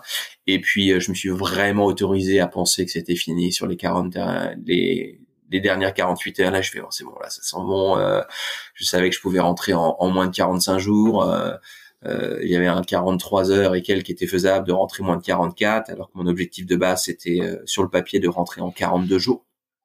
Donc, pour donner une ICAR, hein, c'est la marge d'erreur entre mon plan et mon heure d'arrivée, c'est 3%. Oui, donc tu as vraiment bien bien géré et bien respecté le plan. C'est pas mal. Sur Avec tout ce qui peut arriver, le machin, etc. et autres. Euh, voilà, j'ai passé, donc j'ai, je suis tombé malade, par exemple en euh, en, en, Italie dans les Dolomites, en sortant des Dolomites, et du coup je perds quasiment une journée de une journée. Donc euh, je suis lent, etc. Ça, je perds une journée en deux jours ou en trois jours, et euh, du coup j'avais une journée complète quasiment de retard en arrivant au début de la Suisse. Et donc j'ai passé la traversée de la Suisse, donc j'ai traversé un pays en essayant de rattraper un jour de retard. Et donc j'y arrive pratiquement. Euh, je suis à du coup une demi-journée de retard, de retard en arrivant euh, en France. Et là, je prends dix jours de pluie. Et là, dix jours de pluie avec la détérioration des chemins. Et, du coup, il y a beaucoup plus de logistique pour sécher, pour essayer de voilà. Et donc du coup, bah là, je repère euh, quasiment une, une, journée complète encore. Donc euh, donc euh, donc c'est le jeu quoi. Mais euh, ouais ouais donc le plan était quand même hyper respecté et euh, et c'est là où c'est c'est dingue, c'est tout le travail de préparation, d'analyse des cartes et de comprendre le, le terrain et, d'avoir choisi les étapes que je voulais faire, etc. Qui bah ça a payé hein, tout simplement. Donc ça c'était vraiment euh, ah, le côté cartésien en moi était relativement content. c'était c'était assez cool. Et tu avais un roadbook justement pour te diriger, pour te géolocaliser. Fait un, un, un roadbook. J'avais surtout un, j'avais très bien étudié, quasiment appris par cœur la carte. Et donc je savais où était euh, l'intégralité des refuges, des points de ravitaillement et des points d'eau qui étaient sur les cartes. Euh, je savais répertorier du coup sur euh, sur euh, sur mes cartes. Donc euh, j'avais pas un roadbook dans le sens où c'était expliqué ce que c'était machin etc. Mais je savais quels étaient mes points de jalon sur l'ensemble. Et, euh, ce que ça permet de faire, ça permet de recomposer ta journée en fonction du terrain, si jamais tu, le terrain est plus difficile que prévu ou plus facile que prévu. Donc euh, du coup, ça te permet d'avoir euh, pas forcément des journées à distance euh, et élévation et, et gain d'altitude constant, mais à effort constant. Et, et donc du coup, c'est là où, où, tu gagnes vraiment énormément de temps en fin de session, parce que euh, si tu cours un, marathon ou même un même un ultra trail, tu peux piocher dans tes réserves et donc être que ta consommation d'énergie soit supérieure à ce que tu es capable de prendre. Mais quand tu es tout seul en montagne, etc., sur des distances aussi longues, d'un point de vue effort, c'est illimité. Et donc, ça veut dire que tout ce que tu as dépensé dans la journée, c'est uniquement les calories que tu as pu déjà engranger parce que en gros euh, le gras que t'as sur toi euh, tout le monde a minimum 15 000 hein, de, de kilocalories ce qui est sur lui hein.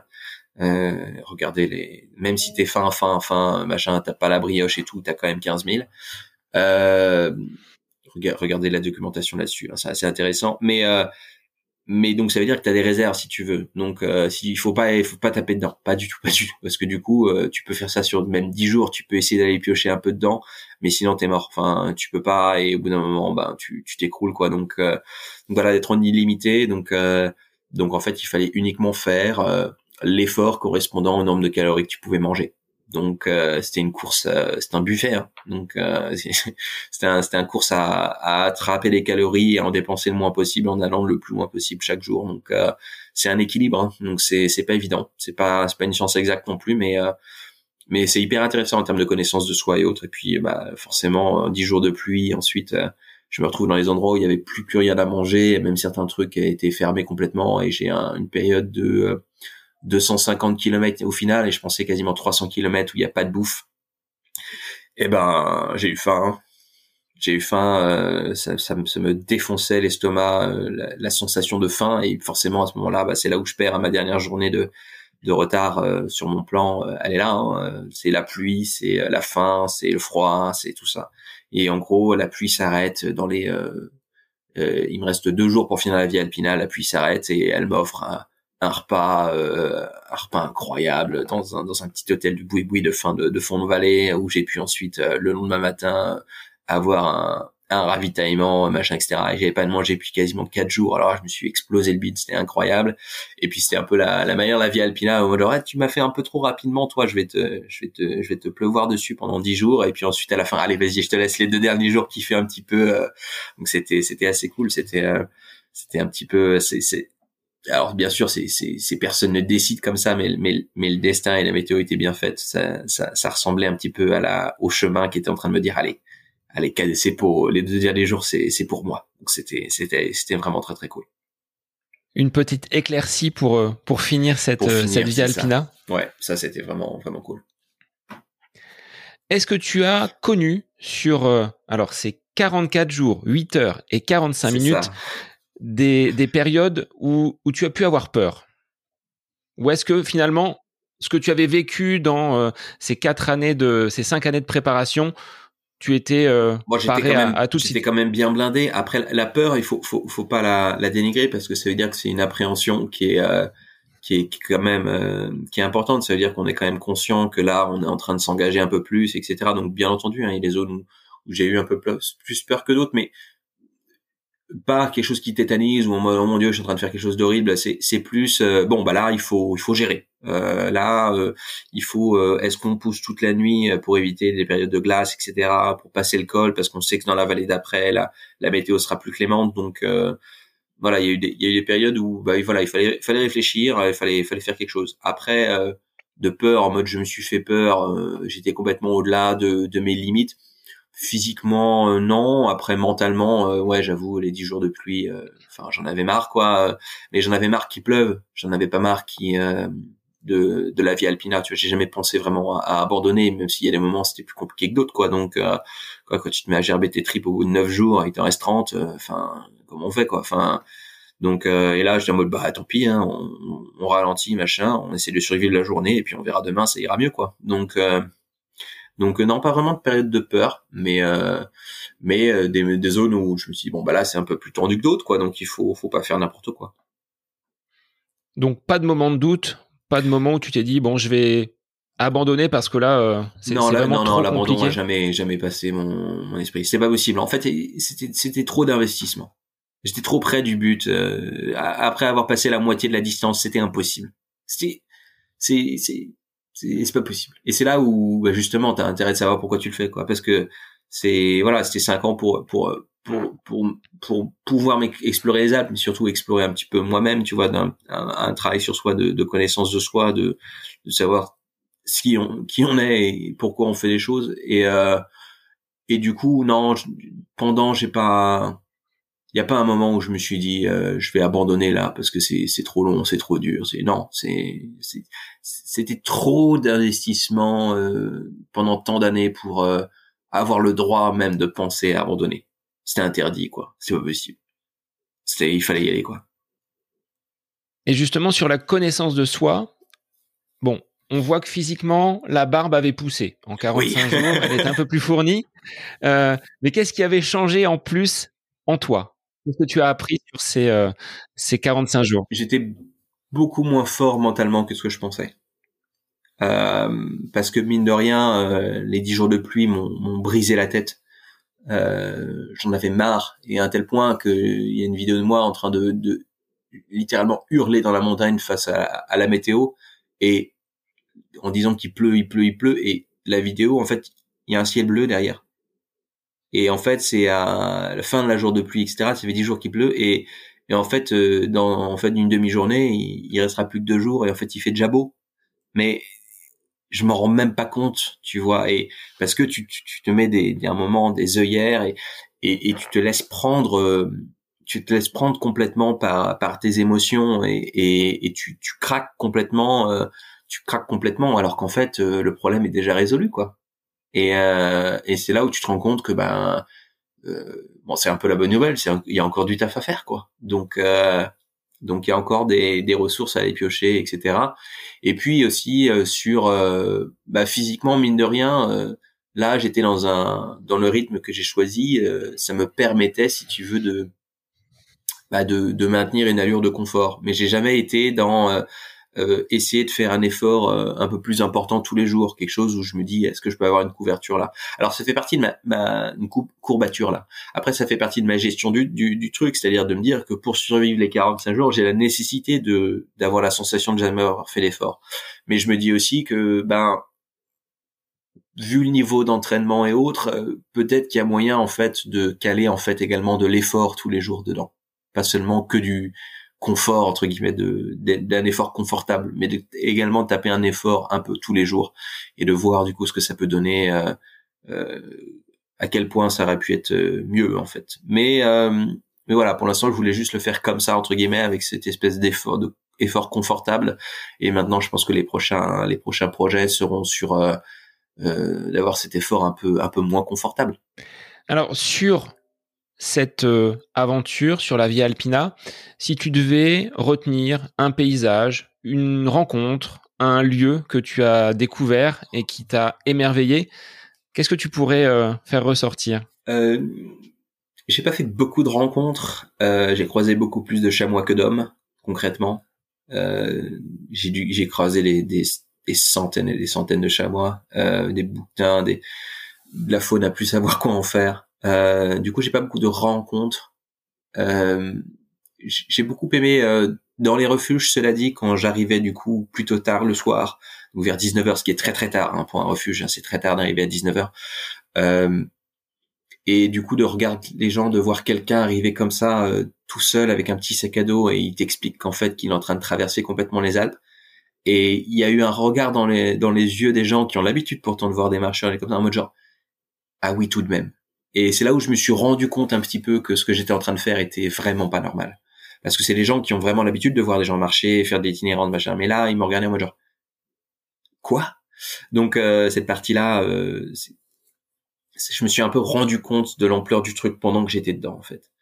Euh, et, et les plus beaux souvenirs, je crois que il y a, y a plein de passages dans la vie alpina où on sait que ça va être bien on sait que les Dolomites, ça va être incroyable avec euh, avec les aiguilles, etc. On sait que c'est beau. Euh, il y a plein de choses où on sait que ça va être incroyable. Et donc du coup, quand on y est, bah c'est cool. Mais euh, bah, c'est juste beau, mais tu t'attendais à voir du beau, donc c'est c'est bien. Mais il y a plein d'endroits qui sont pas répertoriés vraiment sur les cartes, les sommets ont pas forcément de nom, et, et quand tu y es, c'est en mode genre ah mais là il y a personne qui connaît ce lieu-là, vraiment, parce que il y a des lieux qui sont connus qui sont moins bien.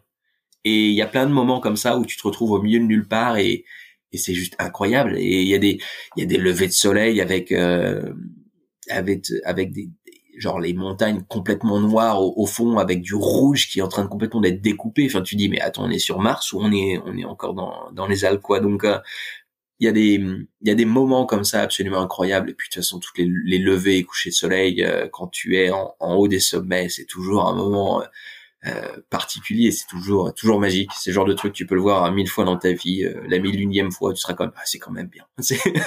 C'est euh, donc ouais des, des des moments magiques comme ça, il y en a eu quelques-uns. découvrir le les glaciers du Valais au, au, petit matin avec le, le, le, lever de soleil qui est en train de de le rendre complètement rose. c'est vraiment il y a des choses comme ça qui qui, qui marquent quoi. Donc mais euh, ce serait impossible de choisir un moment particulier parce que justement c'est tout le c'est le c'est plus le voyage en lui-même qu'un instant ou une destination. Monaco en lui-même, je m'en fous, tu vois. Mais c'était y arriver qui était qui avait une énorme symbolique. Et alors quand tu passes cette ligne d'arrivée à Monaco, quel est ton état d'esprit? T'es triste que ce soit euh, déjà sur le moment non, sur le moment non parce que j'en pouvais juste plus. Euh, je suis juste content d'arriver euh, et puis euh, bah, je pose mon sac à côté du panneau de l'arrivée de la Via Alpina et euh, et là je me retourne et mes parents qui sont là alors qu'ils n'étaient pas censés être là donc c'était assez incroyable de les voir. C'est aussi une validation de bah, une acceptation de bah voilà mon fils est fou mais ça va. Je le vis bien. Et et du coup c'était c'était assez cool de bah, de se dire qu'en fait bah, je me suis donné un objectif et puis c'est fait quoi et ça euh, c'est incroyable. C'est vraiment un, moment euh, un moment très particulier dans, dans la vie. Il y en a il y en a il y en a peu des moments comme ça. Donc euh, et puis là je l'ai fait pour moi.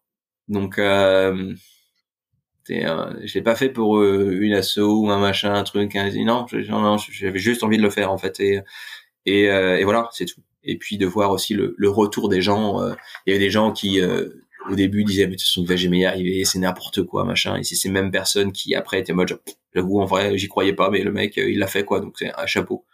Et, et, donc de voir l'engouement des gens sur l'arrivée etc et autres c'était c'était dingue quoi. Et de voir juste les badauds en train de passer alors qu'ils savent pas du tout ce qui est en train de se passer. Ils regardent juste et puis ils passent. Et c'est très drôle tu vois parce que c'est euh, voilà.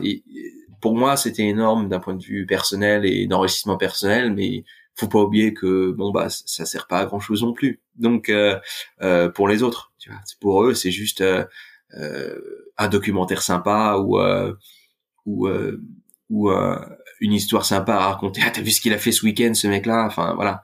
Et et c'est très bien comme ça.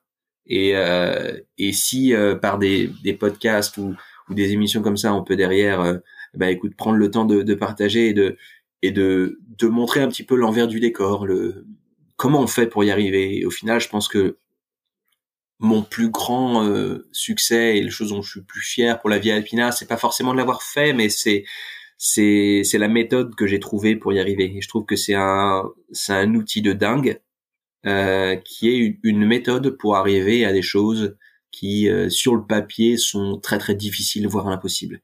Et et je garderai ça avec moi toute ma vie. Euh, euh, donc ça, c'est ça c'est fantastique.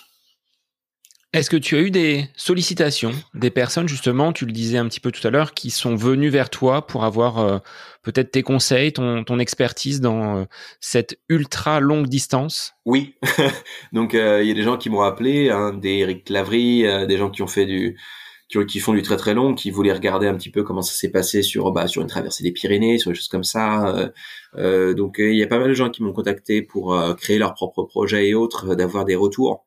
Et, et c'est ça qui est vraiment incroyable, parce qu'en fait, du coup, c'est plutôt un, un, adoubement par mes pairs, qui sont souvent d'ailleurs plus vieux que moi, mais qui me regardent plus avec un, un œil d'expert sur ce genre de, de trucs. Donc c'est plutôt cool. Et puis cette dimension de partage où euh, voilà, on n'a pas besoin de faire vulgarisation, de d'expliquer, on, peut juste euh, mettre les pieds dans le plat euh, et voilà. Hein, quand je t'explique que ça va être pourri, c'est que ça va être pourri en fait. Enfin et et ça permet d'avoir des discussions qui sont hyper intéressantes et franches.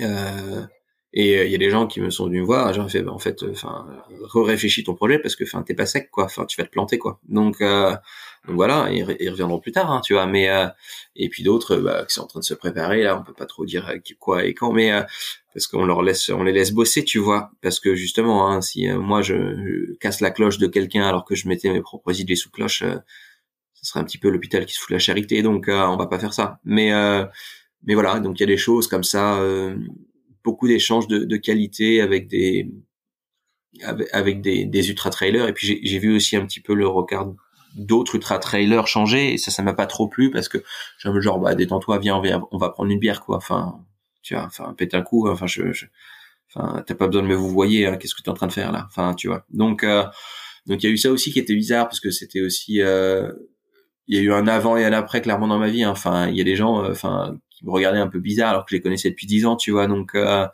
Donc maintenant c'est c'est passé, tu vois, mais pendant six mois, bien bon six mois après, euh, c'était le cas, tu vois. Donc euh, c'est un peu bizarre, tu vois. Tu changeais le regard des gens sur toi alors que tu les connais depuis dix ans. Enfin, détends-toi, quoi. Mais mais mais voilà, c'est c'est c'est un peu c'est la vie, hein. C'est comme ça, c'est comme ça. Mais après tout rendre un petit peu dans l'ordre au bout d'un moment. Et l'idée du reportage, de ce documentaire, il est venu Enfin, cette idée est venue dès le début? Tu, tu avais ce, cette envie de non, capter des images. Le début parce que, en fait, j'ai commencé l'ultra trail, à faire du trail, etc. J'avais une GoPro euh, assez rapidement. Euh, donc j'avais une GoPro en en 2011. Donc en 2011, euh, GoPro n'existait pas en France. Il a fallu que je l'importe directement des US avant de connaître maintenant que maintenant tout le monde sait ce que c'est. Euh, pouvoir filmer justement, etc. Donc j'avais commencé à faire des vidéos documentaires. Euh, je dois avoir une centaine de vidéos de trail euh, sur ma chaîne YouTube. j'ai déjà fait des documentaires à travers euh, tous les parcs nationaux américains, ou plutôt 26 parcs nationaux américains euh, dans tout l'Ouest, euh, tout ce qui est à l'Ouest de Chicago. Euh, j'avais fait des documentaires à travers l'Europe, etc. Donc j'avais filmé pas mal. Et donc pour moi, le autant j'aime beaucoup être seul en montagne et dans les forts, puisque comme ça je peux la pratiquer comme comme bon me semble, sachant que c'est toujours la montagne qui décide, mais la naviguer quand quand elle m'autorise comme bon me semble. Euh, et ensuite partager dans un second temps. Et donc du coup, euh, le fait de me dire bah tu fais un énorme projet comme ça et t'es pas foutu de réunir les fonds pour payer une équipe professionnelle de pour filmer ça, euh, je trouve que ça aurait été euh, un gâchis absolu. Et, et donc du coup, bah, j'ai contacté l'équipe de Peigné Vertical qui s'est lancé dans le projet, un projet qu'ils n'avaient jamais fait de cette envergure-là non plus, donc ils ont pris un risque également. Et on s'est réunis assez tôt pour savoir qu'est-ce qu'on voulait filmer et euh, qu'est-ce qu'on voulait pas filmer le, le, pas filmer, c'était simple. On voulait pas filmer d'images qui étaient fausses, euh, qui euh, ne retranscrivaient pas la réalité. On avait décidé de faire un, documentaire sans filtre. Euh, si je gerbe, bah, tu me vois gerber si la caméra est là, parce que ben, ça fait partie du truc. On va pas enjoliver le truc quand c'est quand c'est moche. Quand c'est moche, il faut que les gens comprennent qu'aussi des fois c'est moche, parce que sinon c'est juste une promenade bucolique, euh, alors que c'est pas du tout le cas. Et euh, vraiment mettre au cœur du documentaire les Alpes. Parce que en vrai, mon effort en soi, on s'en fout. C'est juste un prétexte et euh, une invitation au voyage à découvrir les Alpes. Et euh, des retours qu'on a eus, euh, j'espère qu'on aura les mêmes euh, hier, mais des retours qu'on a eus, les gens qui ont jamais fait de trail, qui ont jamais vraiment fait de rando, ont juste apprécié que c'était une histoire qui racontait au final euh, les Alpes. Et la vraie star du truc, c'est les Alpes, point barre. Et, euh, et c'est ce qu'on a voulu faire et les gens nous l'ont dit euh, directement sans qu'on leur dise qu'on ait besoin de leur dire. Donc ça veut dire que le que le la mission est accomplie et, et qu'on a pu du coup partager un, bout de passion et donner aux gens de, de noter sur un bout de papier où est-ce qu'ils peuvent aller en vacances. Ce qu'on a vu faire des gens dans la salle pendant les projections. Donc euh, oh, ça c'est vachement bien, je note, pour pouvoir y aller. Donc euh, ça c'est ultra cool parce que c'était donner aussi l'envie aux gens de bah, de faire quelque chose euh, à leur échelle, mais de faire quelque chose. Et donc c'est là où c'était absolument, c'est là où le, le côté partage et de faire ce documentaire permet ça. Et ça c'est c'est magnifique quoi. Ça vaut le coup. Et tu es parti sur de l'autofinancement. C'était pas un sponsor qui a euh, entre guillemets couvert les frais de réalisation. J'ai payé tout moi-même. Euh, donc Peigné Vertical a, a vraiment euh, joué le jeu aussi. Donc ils ont fait un tarif qui était vraiment euh, ric-rac euh, par rapport à ce qu'ils pouvaient faire. Donc ils ont vraiment joué le jeu et puis ils ont fait une qualité de prod absolument incroyable. Euh, donc ça vaut le coup. Hein. Et puis ensuite, bah il faut payer quelqu'un pour faire de la musique originale parce qu'en vrai, en vrai, ça rend vraiment, ça donne vraiment une âme au documentaire. Donc bah voilà, donc euh, voilà, on a, on a joué le jeu, on a vraiment fait le taf de, de bah de, de, produire quelque chose. Euh, voilà, il n'y avait pas de pas de financement. Concrètement, j'avais la possibilité de faire venir des sponsors dessus, ou plutôt de garder mes sponsors de l'époque. Mais la réalité, c'est que euh, de mettre un sponsor et de du coup que quelqu'un ait une main sur un contenu éditorial alors qu'il met moins de 10% du coût du projet, ben on, mange un peu des pâtes et puis on serre la ceinture et puis on, met les 10% restants et au final je regrette rien parce que bah j'avais la j'ai pas eu besoin de faire des zooms sur des marques ou des chaussures euh, pour euh, dans le documentaire et et ça rend le documentaire euh, rafraîchissant par rapport à des obligations contractuelles qu'on peut voir dans d'autres documentaires donc après, on sait que c'est c'est nécessaire. Hein. Parfois, euh, c'est ce qui permet que le film existe. Hein. Donc, vas-y zoom euh, sur la barre ou sur la canette de Red Bull quand tu es en train de prendre le truc. Bah, fais-le, fais-le. Euh, voilà. Mais on sait très bien que que c'est débile et et que en vrai, c'est pas ce qu'on a envie de voir. Donc, c'était un petit peu l'objectif de du coup de bah, de permettre d'être complètement libre sur la création et puis de donner carte blanche à l'équipe d'édition. donc, en gros, ils ont monté quelque chose et et je leur ai donné carte blanche. Hein, donc euh, c'était à eux de, on avait une trame, etc. qu'on avait construite ensemble, mais euh, c'était à eux de, de, le faire et, et, le ce que ça me permettait, c'est d'éviter un, un, documentaire moi je moi je moi je et de, du coup de vraiment faire un documentaire sur les Alpes, ce qui était vraiment l'objectif. Du coup, euh, euh, j'avais un droit de regard quelque part, mais en vrai, je l'ai je l'ai je l'ai pas utilisé surtout sur, surtout sur les points de détail du style bah, le, le, chiffre était pas bon dans la case attention là c'était au kilomètre 130 et pas 128 ce genre de choses tu vois attention t'as mis Cortina alors qu'en fait on est encore dans les dans les en Autriche. Donc euh, voilà des choses comme ça tu vois plus de corrections mais euh, du coup euh, ça donne ça donne un truc je pense qui est, vraiment intéressant à, regarder. Bah là là c'était l'occasion du coup bah, hier du coup on a on a fait un, une projection. On en avait fait quelques-unes à Lyon et dans d'autres villes pouvoir en plus échanger, comme ça on a un échange direct, mais tu vois, le, documentaire est aussi disponible en ligne où les gens peuvent aller le regarder sur Vimeo, euh, ça coûte 4 balles à louer, hein, ça cache pas un canard, ça me permet aussi accessoirement de récupérer une toute petite partie de ma mise, hein, si euh, là j'ai dû récupérer euh, moins de 20%. Du coup, après, je l'ai pas fait pour gagner de la thune, hein, donc, donc, voilà. Mais bon, si je récupère de la thune, ben c'est cool parce que ça permet de financer les suivants, donc donc voilà, donc ça permet de ça permet d'aider. Donc mais euh, ouais non aucun regret là-dessus et puis bah ça permet de partager et puis de bah du coup d'aller d'aller rencontrer du monde et puis de bah, si quelqu'un s'est mis à courir parce qu'il a vu un truc bah, c'est c'est tout gagné quoi alors justement tu me tends la perche les prochains quels seront-ils ces défis? Est-ce que tu as déjà euh, une, oui. idée? Je pense que oui. J'ai des petites idées, voilà, je vais pas te mentir, mais non, mais après, je suis en train de me vraiment être tenté pour euh, pour le sentier des Appalaches, pour l'Appalachian Trail.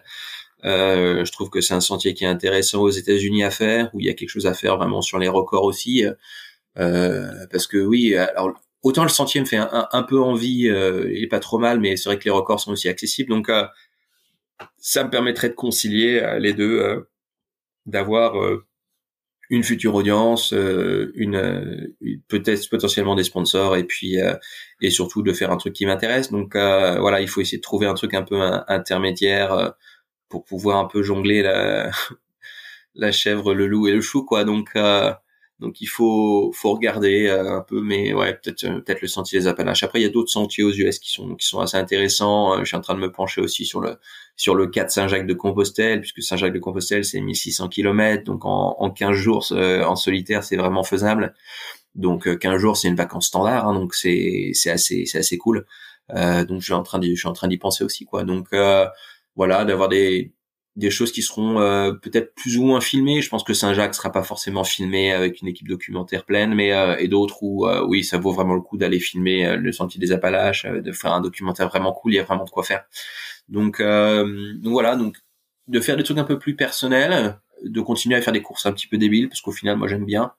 On prend goût à ce genre de trucs. et puis ouais, de continuer à se faire plaisir et puis et puis si on peut refaire un documentaire dans un ou deux ans, je pense que sur un gros projet, je pense que ça serait pas mal de pouvoir euh, de nouveau partager un, gros moment comme ça et puis de, de faire découvrir quelque chose de complètement nouveau euh, à pas mal de gens. Comment tu as vécu après avoir atterri de cette Via Alpina toute cette période de confinement? Ça a été dur pour toi qui a euh, on va dire l'esprit qui, qui part relativement loin Oui, après, euh, en fait, moi j'étais, euh, en gros, moi mentalement, j'étais au fond, j'ai mis pas mal de temps à récupérer et j'ai récupéré, euh, en gros, deux semaines après, on était confiné pour la première fois. Donc en fait, au moment où je commençais de nouveau à pouvoir et vouloir sortir et faire des choses, on a été on a été confiné. Donc j'ai acheté un vélo d'appartement une semaine avant le premier confinement parce que j'ai senti le coup venir et euh, du coup, bah, j'ai fait 50 jours avec 5000 km de home trainer en 50 jours. Euh, je faisais 100 km par jour sur home trainer. Donc j'ai pu revenir réacquérir un, niveau euh, physique et haute. Mais après, bah après Là, le confinement, ils ont dit deux semaines au début, mais moi, je me suis mis directement en tête que ça allait durer six mois parce que, enfin, il fallait, fallait pas être, enfin, maintenant, c'est facile de lire maintenant, mais enfin, mes collègues pourront acquiescer que je suis mais c'est pas grave, on sera confiné jusqu'à mi-mai, voire mi-juin, donc bah, préparez-vous. Hein. Enfin, c'est pas pour deux semaines là. Hein. C'est, on est là pour, on est là pour durer, hein, parce que ça marche pas comme ça un confinement. Une quarantaine, hein, c'est 40 jours. Hein. Enfin bref.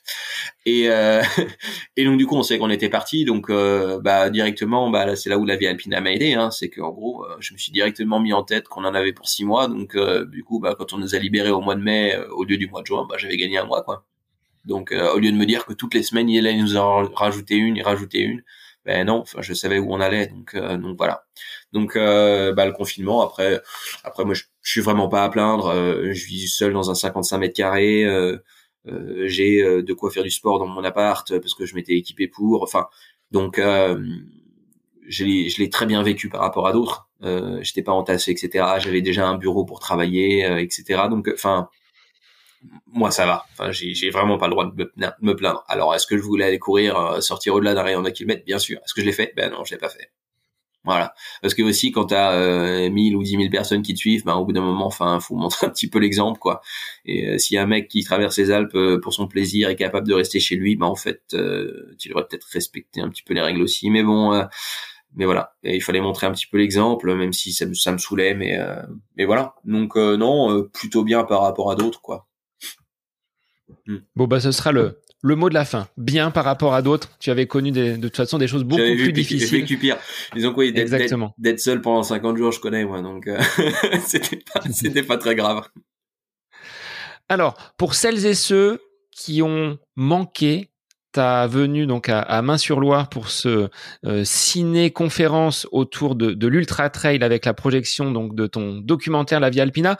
Sur quel réseau tu peux les inviter à te rejoindre Peut-être déjà pour voir le reportage à nouveau, une deuxième fois peut-être? Voir le voir le reportage, c'est avec plaisir. C'est sur Vimeo que ça se passe. V I m e o.com ça doit être slash VOD slash via Alpina il y aura le lien je je remettrai les liens dans les dans les notes de l'épisode même si vous mettez Vimeo via Alpina Guillaume Artus ça devrait sortir le premier lien sur euh, sur Google ou sur votre moteur de recherche ça devrait ressortir euh, donc ça c'est pour voir le documentaire. Si vous voulez vous faire une petite idée, il y a un petit teaser de, de deux minutes pour vous donner une idée de la qualité. Hein. On est on est vraiment pas sur euh, euh, de la qualité amateur. On a vraiment c'est un, un, vrai documentaire. Hein. Ça pourrait passer à, à heure de grande écoute euh, un, un, dimanche soir sur un 66 minutes ou un truc comme ça. Vous verriez pas la différence en termes de qualité, hein, vraiment. Enfin si peut-être sur ligne éditoriale hein, qui est un peu meilleure que ce qu'on peut trouver sur la télé. Mais ça c'est une question de point de vue. donc on peut le retrouver là-dessus. Et puis sinon bah donc euh, mon projet euh, s'appelle depuis des années donc Run Explorer, donc euh, courir et explorer, un runner et explorer tout attaché. Vous trouvez ça sur sur Instagram, sur sur Facebook. et puis sinon, bah, directement Guillaume Artus sur sur Strava ou sur YouTube. Vous pouvez retrouver deux trois trucs. Ah, si vous voulez vous perdre à regarder des chemins et des sentiers à travers la planète, ben, il y a une centaine de vidéos YouTube qui existent euh, sur, euh, je sais même plus combien il y a de pays, il doit y avoir une trentaine de pays, euh, 50 euh, ou 60 parcs nationaux, et puis aussi des petits bouts de chemin que vous avez jamais vus, genre des trucs paumés au Kosovo. donc, donc voilà, il y a des trucs, il y a des trucs à voir. Attention, c'est un, un, un, peu un puissant fin en termes de contenu. Donc quand vous commencez à mettre le doigt dans l'engrenage euh, il peut vous en arriver d'en regarder 30 ou 40 de suite, donc faites gaffe. mais euh, mais voilà, de, vous pouvez me suivre sur ces trucs-là. Et puis euh, au lieu de me suivre, allez courir, ça ira mieux déjà. Donc euh, allez dehors, allez explorer les trucs, que ce soit à côté de chez vous, partez à l'aventure, prenez une nuit refuge, et puis découvrez les trucs, quoi. Prenez un peu des risques, des risques considérés, mais prenez un peu des risques, allez, allez découvrir des choses et faites des choses nouvelles. Eh bien, merci Guillaume pour ce long échange après ta venue donc euh, dans la région euh, pour ce reportage donc sur la, Via Alpina, hein, ton aventure en 44 jours, 8 heures et 45 minutes, 2650 km et 150 000 mètres de dénivelé. C'est ça. Merci à toi et pour les auditeurs, bah, je vous dis à la semaine prochaine pour un nouvel épisode du podcast À côté de mes pompes. Bonne semaine à vous.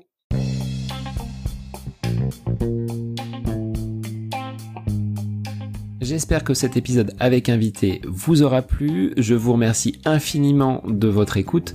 Pour euh, faire remonter le podcast dans les classements, je vous invite à laissez une petite évaluation sur Apple Podcast, 5 étoiles, un petit commentaire, ça me fera énormément plaisir et vous permettrez au podcast d'être remonté, diffusé, euh, déployé sur euh, ces différentes plateformes de façon euh, bah, plus importante encore qu'il n'est actuellement. Et puis je vous invite à me retrouver sur les différents réseaux, hein, Facebook, Instagram. Laissez votre petit message, votre commentaire, ça me fait plaisir d'échanger avec vous. Si vous avez des questions, si vous voulez voilà, échanger sur quelconque sujet en lien avec la course à pied, mais pas que parce que le sport c'est une philosophie de vie et c'est une passion qui nous anime de façon commune, donc n'hésitez pas à venir échanger avec moi. Sur ce, je vous souhaite une bonne fin de semaine, un bon week-end et je vous dis à la semaine prochaine pour un nouvel épisode du podcast À côté de mes pompes.